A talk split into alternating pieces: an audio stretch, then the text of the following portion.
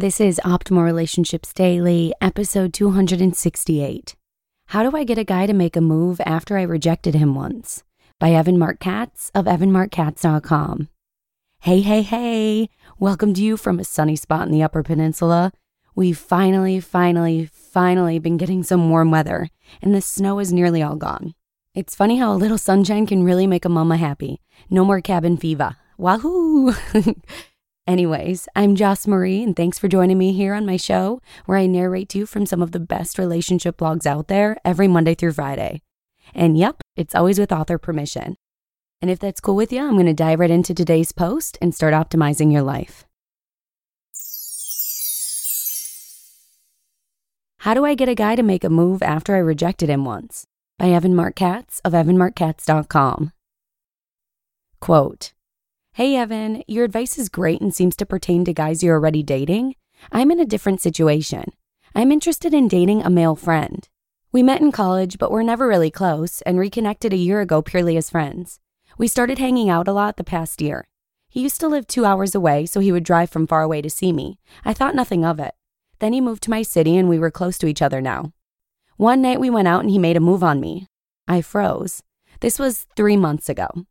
We kept hanging out then, pretending nothing had happened, me sending mixed signals, both of us casually dating other people. But I recently broke off casual dating because I realized I had strong feelings for him, but now I wonder if it is too late. I still spend a lot of time with him, and I don't want to emasculate him by not letting him make the first move. We recently got back to a great momentum where it isn't weird after all the mixed signals, and I feel like I am ready to tell him I wasn't rejecting him when he initially made a move on me, but was just scared and surprised. So, should I make a move or will that emasculate him? And if we do date, do the same rules apply? Should I wait to sleep with him? Because I feel like we already have been on a hundred dates platonically. I don't feel weird about sleeping with him sooner than I would wait for a guy I really like. Help, please. Jeannie."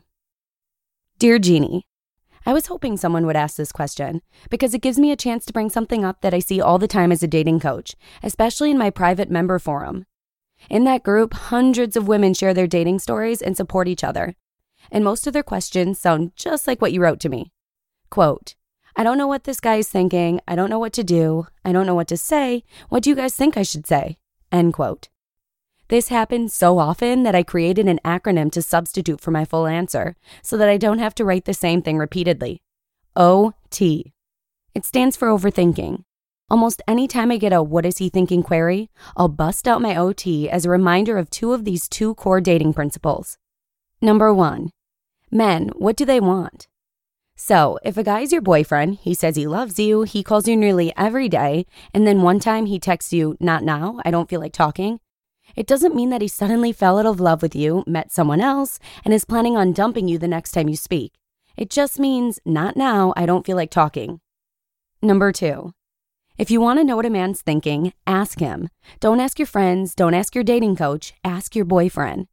The reason that women choose not to ask their boyfriends what they're thinking, even though their boyfriends are actually the only people who know what they're thinking, well, there are two answers to that as well.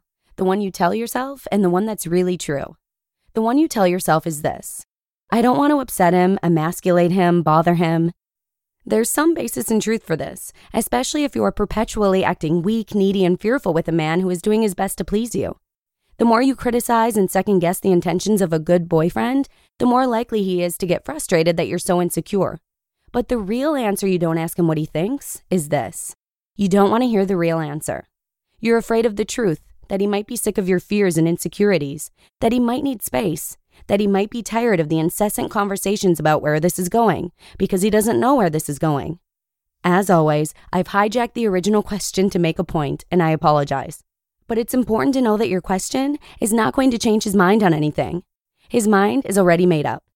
If he's happy with you, he's happy with you. If he's annoyed with you, he's annoyed with you. And if he's attracted to you, Jeannie, he's attracted to you. The act of asking the question isn't going to change the outcome. All it's going to do is reveal what he's thinking.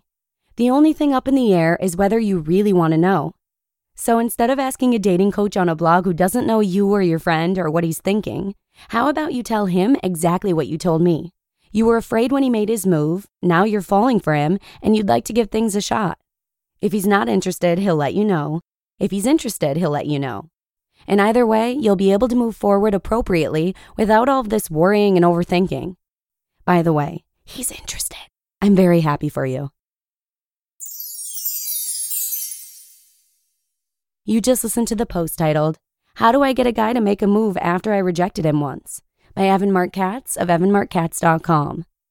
Evan, you always have the right answer. So thanks again to him for the umpteenth time for letting us share his valuable input. I hope it helps you if you're someone who's going through a similar situation. And actually, if you want to talk to other people who've likely been in your shoes, you can check out our Facebook group. Just search for Optimal Living Daily on Facebook and request to join. But for now, let's wrap this thing up. Thank you so much for joining me here today, and remember to come on back again tomorrow for a parenting post where your optimal life awaits.